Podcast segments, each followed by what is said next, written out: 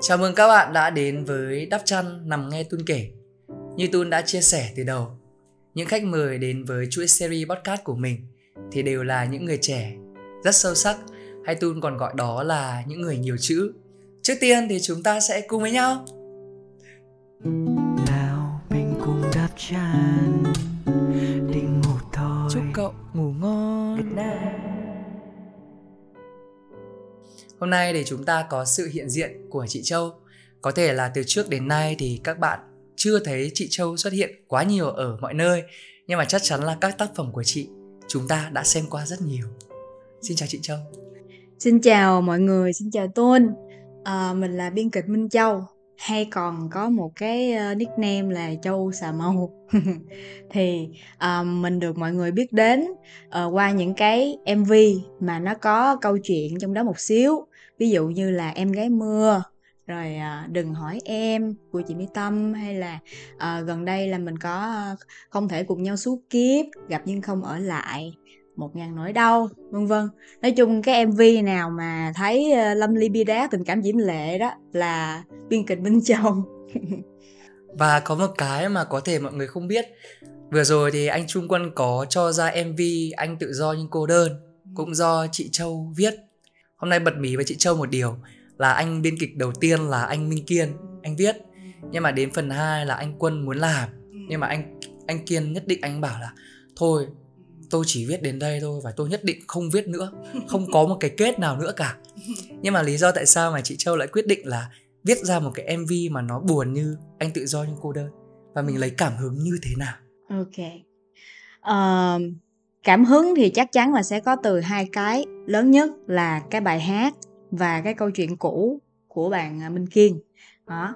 Còn cái lý do mà mình mình gọi là như mình mình nhận cái cái cái dự án này, mặc dù nó rất là khó, tại vì nó cái cái trước đó đã quá thành công rồi, nhưng mà cái số hai này á mình phải nhận, tại vì mình muốn đưa ra góc nhìn của một người đã lớn rồi. Giống như câu chuyện của Kiên đi, là câu chuyện của uh, học sinh thời thanh xuân, thì bây giờ khi mà mình đã lớn rồi á thì mình muốn đưa ra một cái cái góc nhìn khác cho các bạn trẻ, để đừng có bị bỏ lỡ, để đừng có bị gây tiếc nuối cho cái mối tình đó. Nhưng mà mình là một biên kịch mà hay viết quá nhiều về những câu chuyện mà lâm ly bi đát, nó có lấy cảm hứng ngay từ trong cuộc đời của chị hay không? Đến bây giờ là chị Châu đã trải qua bao nhiêu mối tình rồi, và mối tình nào khiến chị cảm thấy hối tiếc nhất? Nếu mà tôi mà biết chị từ sớm á, là tôi chắc chắn sẽ biết là chị biết bao nhiêu em vê là coi như nhiêu mối tình đó. Ờ. Ý là nó nó nhiều vậy đó. Và mỗi cái em vê đó, mỗi cái câu chuyện đó, nó đều inspire, nó đều lấy cảm hứng từ cái cảm xúc thật của chị. Và có những cái tình tiết nhỏ nhặt, nhỏ nhặt, nhỏ nhặt trong đó là của chị, trong mấy cái câu chuyện đó. Còn mà về mối tình nuối tiếc nhất thì chắc là mối tình dài nhất, và chị tiếc là vì nó phí thời gian nhất. Ờ. Tại vì chị đã không kết thúc nó sớm, cho nên là nó gây nuối tiếc cho chị nhất. Cũng là mối tình đầu. Ờ, mối tình đầu của chị. Ừ, gọi là mối tình đầu chính thức. Nhưng mà lý do vì sao mà chị lại cảm thấy phí thời gian trong cái mối tình đấy? Tức là chị yêu người ta quá nhiều, nhưng mà cuối cùng là mọi thứ nó không xoay chuyển như những gì mà chị mong muốn. Hay là chị cảm thấy rằng là cái tình cảm của mình bị đầu tư sai cách, và kiểu họ phụ lòng mình nhiều hơn những gì mình đã trao đi ấy. Cái nguyên nhân lớn nhất mà lúc đó mà chị thấy là chị sai nhất đi, là lúc đó chị chưa biết yêu bản thân mình. Ừ. Mà chị đem cái đó, dồn gánh nặng đó cho cái bạn kia, buộc bạn kia phải yêu chị luôn cái phần mà chị lẽ ra phải yêu chị. Cho nên là chị đặt lên bạn đó một gánh nặng quá lớn. Chị ghen khủng khiếp, chị như một con khùng vậy đó. Đến nỗi mà bạn đó đến cái phút cuối cùng là bạn đó đi mời đám cưới tất cả mọi người trong lớp, học chung lớp. Thì bạn sẽ dặn từng người, từng người, từng người là đừng có nói cho Châu biết là tao sắp đám cưới. Đến khi mà cái ngày cưới đó diễn ra, chị mới vô tình chị coi livestream đám cưới đó, chị mới biết là bạn đám cưới. Thế thì ngay tại cái khoảnh khắc mà chị nhìn thấy là một người mà mình đã đem hết những cái ngày tháng mà tuổi hoan niên của mình trao gửi cho người ta rồi, mà tại cái giây phút đấy khi mà mình biết được rằng là à, hóa ra là người ta cũng đã có một cái sự lựa chọn khác mà không phải là mình, thì giây phút đấy chị như thế nào? Khóc. Phản ứng đầu tiên là khóc. Nó là phản ứng uh, tại vì chị cũng hay khóc, cho nên nó là một phản ứng rất là bình thường. Mặc dù đó đang là một cuộc họp rất là lớn, có rất là nhiều người lớn, nhưng mà chị khóc ngay tại bàn họp luôn. Xong rồi chị xin, xin lỗi mọi người, chị ra ngoài. Nhưng mà sau khi khóc xong rồi á, thì lúc mà còn ở lại một mình á, thì chị tự nhiên chị có cảm giác là biết ơn. Trời ơi, cảm ơn cái chuyện này nó xảy ra mà nó không cho mình biết. Chứ lỡ mà chị biết rồi, chị lỡ mà chị đi phá đám cưới người ta rồi sao? Đó. Nó nó nó có cái cảm giác giống như là bừng sáng, rồi nó giác ngộ vậy đó. Giống như là có ai đó bảo vệ cho mình để mà không làm những cái chuyện dại dột mà trước đó mình đã từng làm. Đó, đó là cái mối tình nuối tiếc nhất. Người ta luôn nói rằng là ba tháng đầu tiên sau khi chia tay là một cái quãng thời gian mà u sầu ảo não nhất đối với tất cả mọi người. Tức là nó làm mất đi cái động lực sống cho mình. Nó cũng mất đi cái động lực làm việc, học tập và thậm chí là động lực yêu. Thế thì cái người mà đến sau cái mối tình đầu đấy của chị, người ta đã phải là một cái đối tượng nào đấy mà như chị mong ước chưa? Đã chữa lành cái vết thương đấy của chị chưa? Hay lại là một người mà tiếp tục trà đạp vào cái nỗi đau mà mình từng đi qua như vậy?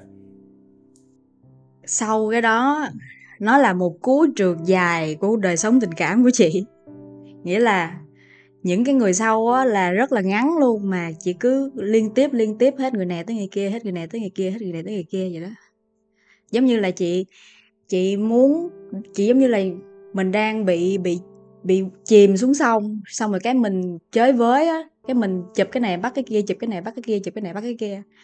Thì đó là sau mối tình đó là năm năm đúng không? Thì sau đó năm năm sau là chị sống một cách như vậy á, nghĩa rất là rất là chới với, rất là không có không có cái điểm tựa. Wow. Trong suốt năm năm hết người này tới người kia.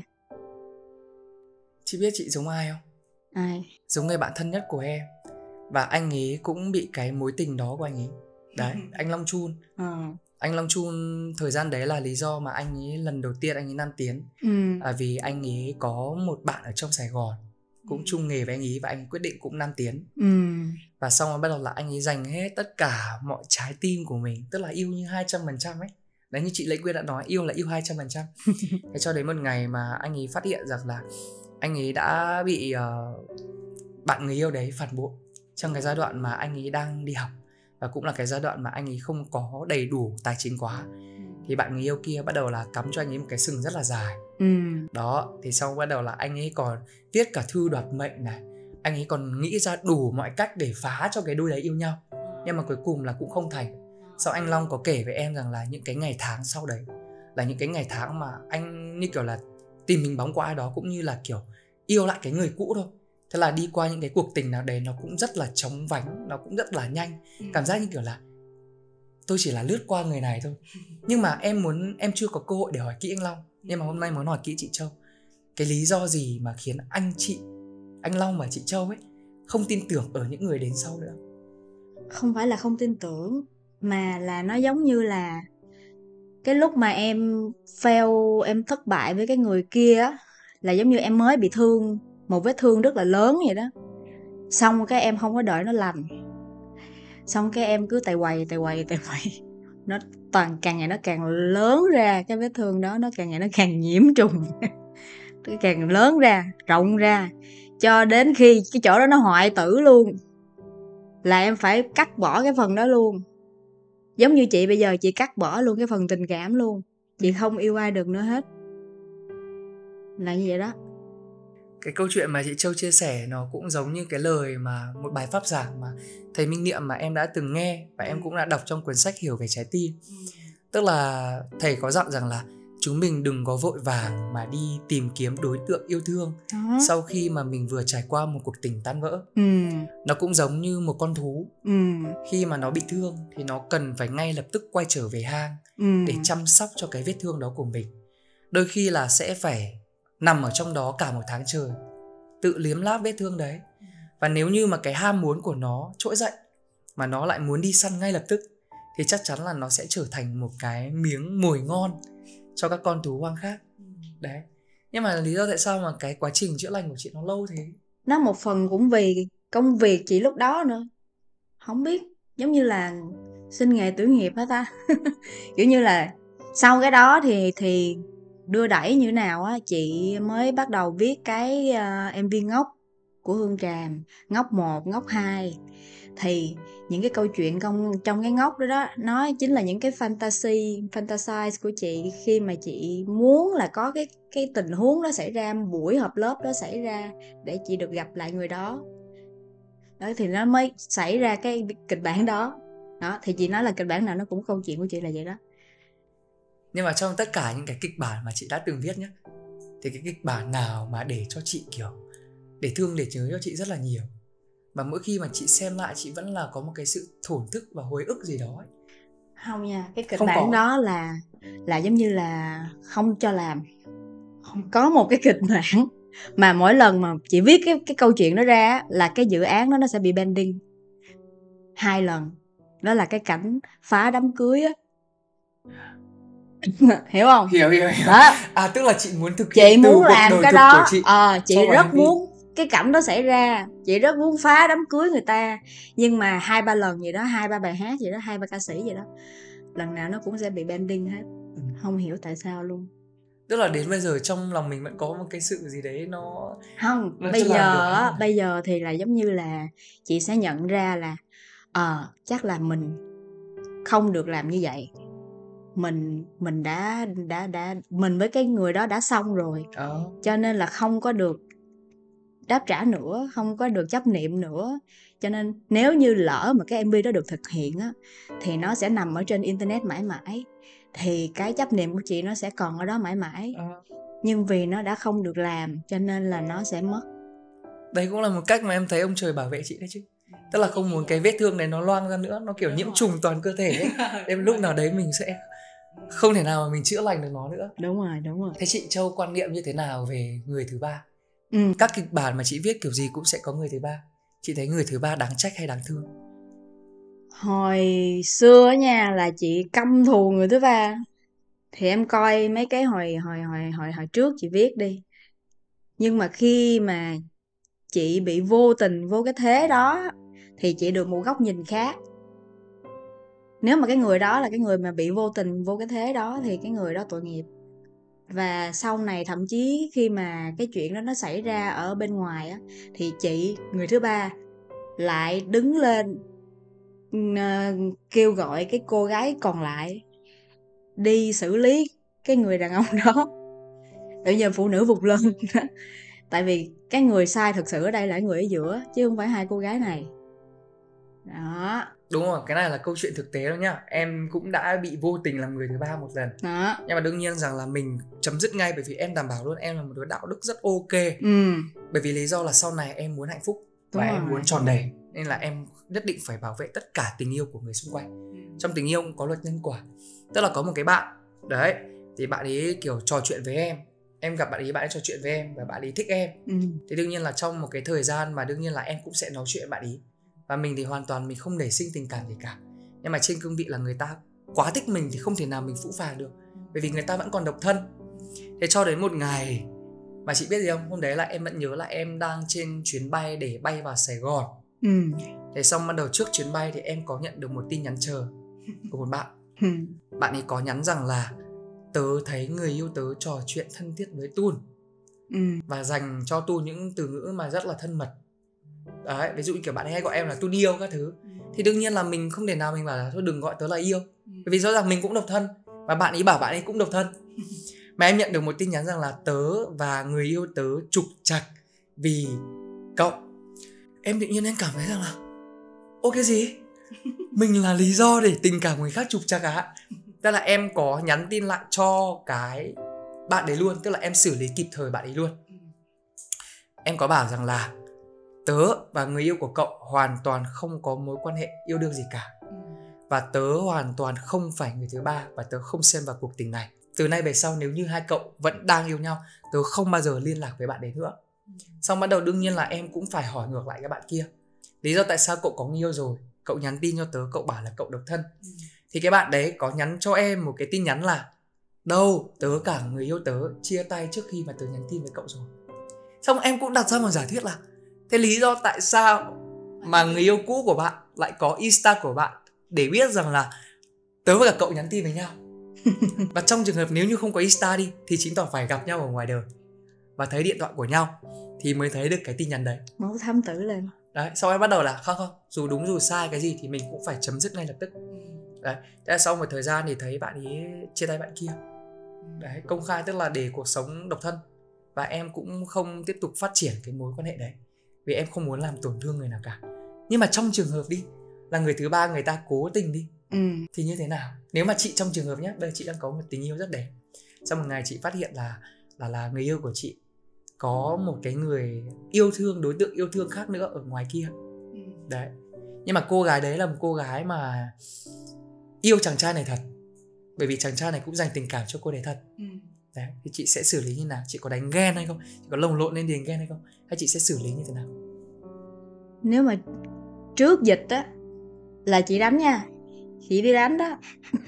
Tại vì trước dịch là chị chị đã đi đánh rồi, nhưng mà không phải là đánh người thứ ba mà là đánh cái anh đó.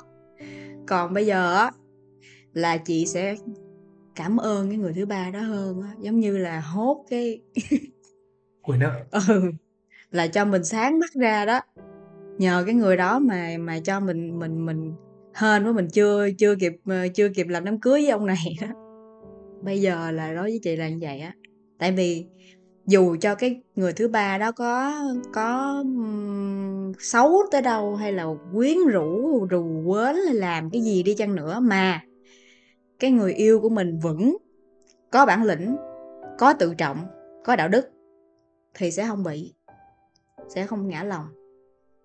Chứ một khi mà đã ngã lòng rồi thì là sự lựa chọn của mình không đúng. Ừ, sau khi mà chị nói xong em cũng ngộ ra đấy. Bình thường em thấy là cả hai đứa kia đều sai, nhưng mà rõ ràng là cái, cái con bé mà nó yêu người yêu của mình, nó hoàn toàn là cái người xa lạ với mình. Đúng rồi. Và cái người mà mình tin tưởng một trăm phần trăm tình yêu thương là nó là nạn nhân tiếp theo. Ừ.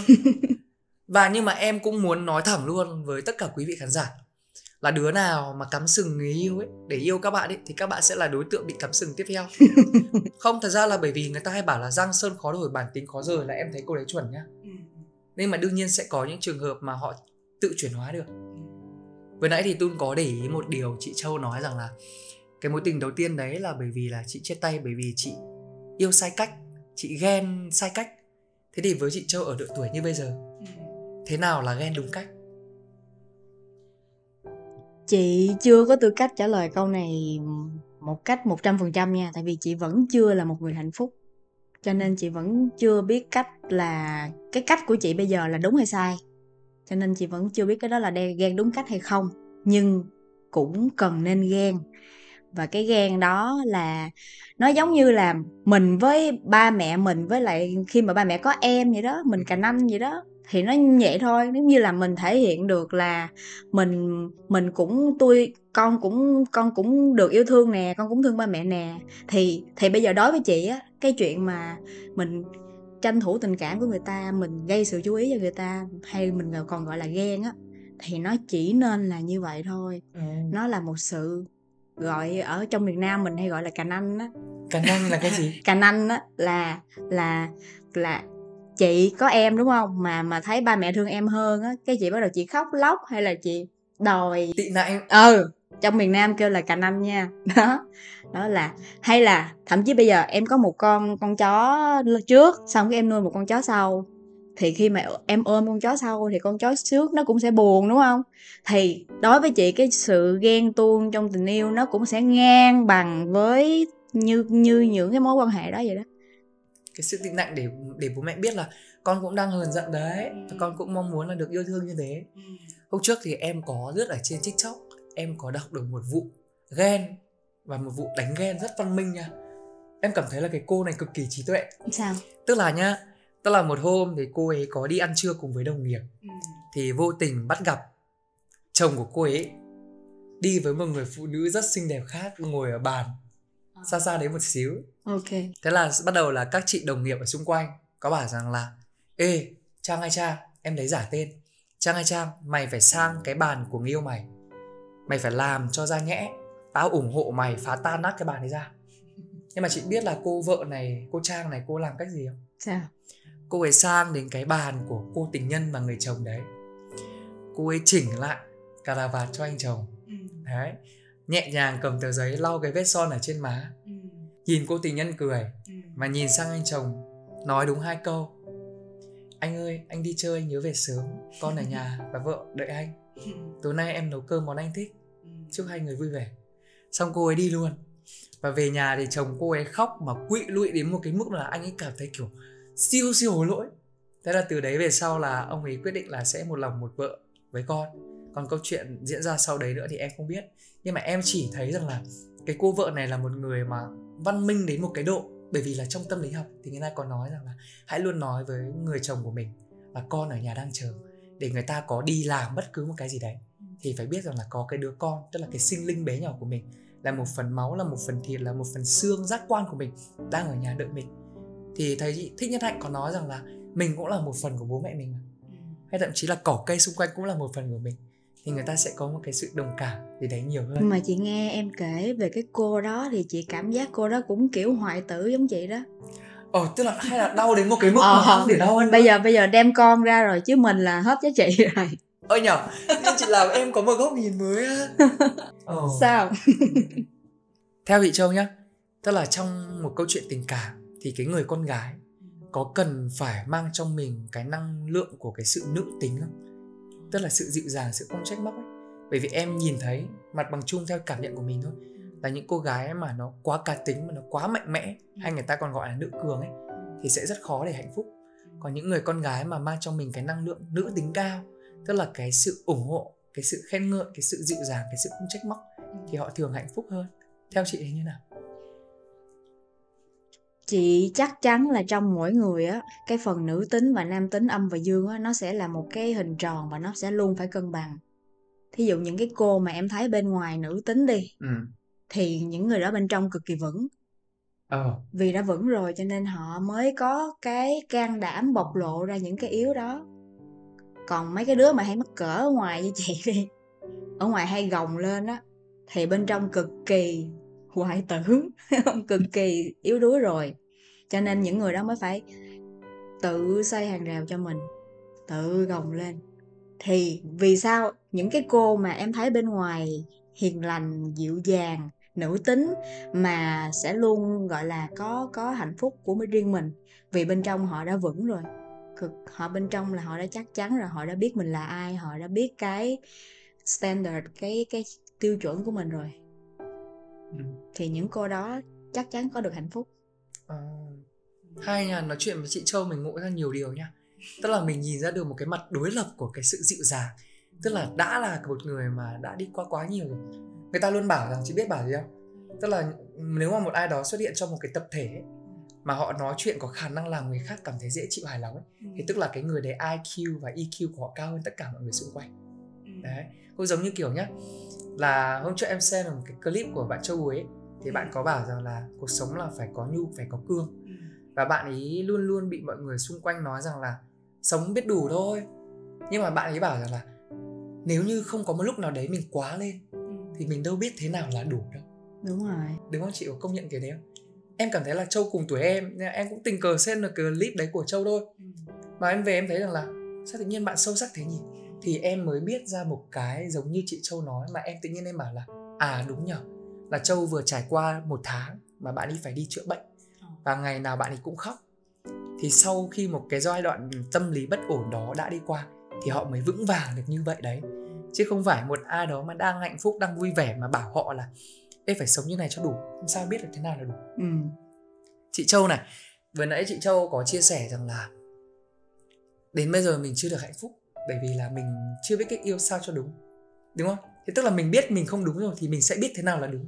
Thế thì chị Châu, các bạn con gái hay là các bạn con trai nói chung, trong câu chuyện tình yêu họ nên yêu thế nào cho đúng? Theo chị đi, theo chị cần à, có những điều gì? Cái điều kiện tiên quyết đầu tiên luôn á là phải biết thương mình. Ừ. Phải biết mình là ai. Thương mình rồi sẽ tự nhiên biết nhìn người và biết người đó đúng, tìm đúng người. Sau khi tìm được đúng người rồi á thì mới đến cái là yêu đúng cách. đó. Thì cái đầu tiên Tiên quyết mà bây giờ nếu mà khuyên các bạn trẻ là nên nên nên tìm bản thân mình trước, nên yêu bản thân mình trước, nên chữa lành những cái tổn thương bên trong trước. Cái đó, mấy cái câu này thì nó hơi nó hơi quen thuộc rồi đúng không? Nhưng mà thật sự nó là như vậy á. Nó cũng giống như là kêu mình đi ăn sáng đi cho cho cho tốt cho sức khỏe, hay là đi ngủ sớm đi tốt cho sức khỏe, thì mình cứ nghe ra rã ra rã ra rã xong rồi mình lại bỏ ngoài tai, tại mình coi cái chuyện đó là cái gì đó rất là bình thường. Nhưng mà nó như là hơi thở vậy đó, nó như là không khí vậy đó, nó là đương nhiên mình phải yêu bản thân mình trước. Mà người cái lúc mà dậy thì á là cái lúc mà mình, cái đứa nhỏ nó đánh mất bản thân nó, nó nó phá vỡ con người nó để nó làm nó lột xác á, thì thì sau cái quá trình dậy thì á là mấy bạn trẻ tầm hai mươi á quên bỏ luôn cái cái chuyện mà tìm lại cái đứa trẻ đó. Ừ. Thì để mình có thể yêu bản thân và tìm được đúng người á là mình phải tìm lại mình trước. Thế thì họ sẽ học cái cách mà yêu mình nhiều hơn đúng không? Cái thứ hai nữa là em cũng bổ sung thêm, đó chính là trong một cái câu chuyện tình yêu nào đấy thì kiểu gì cũng sẽ phải có một người mang năng lượng nam tính và một người mang năng lượng nữ tính. Không quan trọng là các bạn là con trai hay là con gái, có thể là hai người con trai yêu nhau, hai người con gái yêu nhau, nhưng mà bên trong đấy phải có một người mang năng lượng nam tính. Tức là gì? Là cái sự vững chãi, là cái sự bảo vệ, là cái sự cung cấp kiến thức. Còn một bạn mang năng lượng nữ tính, tức là một cái người mà lúc nào cũng động viên người bên cạnh. Khi mà họ đã mệt mỏi ở ngoài cuộc sống rồi thì về mình sẽ là một cái dòng nước mát lành để mình chữa lành cho những tổn thương, cho những bão tố phong ba ở ngoài cuộc sống kia với họ. Mình hãy động viên họ, đấy, dành cho họ, đừng đừng đừng nói những cái lời mà trách móc quá nhiều. Là tại sao anh đi ra ngoài nhiều thế mà anh không chú tâm gì đến em. Mà hãy dành cho những lời gì đấy nó nhẹ nhàng thôi. Như là anh ơi em thấy đợt này là anh đang bỏ bê em đấy, em cũng cần tình yêu. Đó, giá như mà có được anh chăm chút hơn một chút xíu về em thì em sẽ tuyệt vời hơn đấy.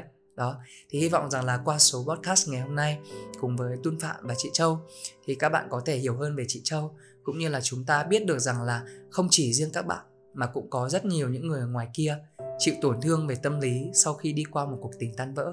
Nếu như mà các bạn thấy số podcast này hay thì có thể là follow kênh của Tun và tặng cho Tun và chị Châu một like nhé. Còn bây giờ thì xin chào tạm biệt và hẹn gặp lại. Cảm ơn mọi bye người, bye. Cảm ơn Tun.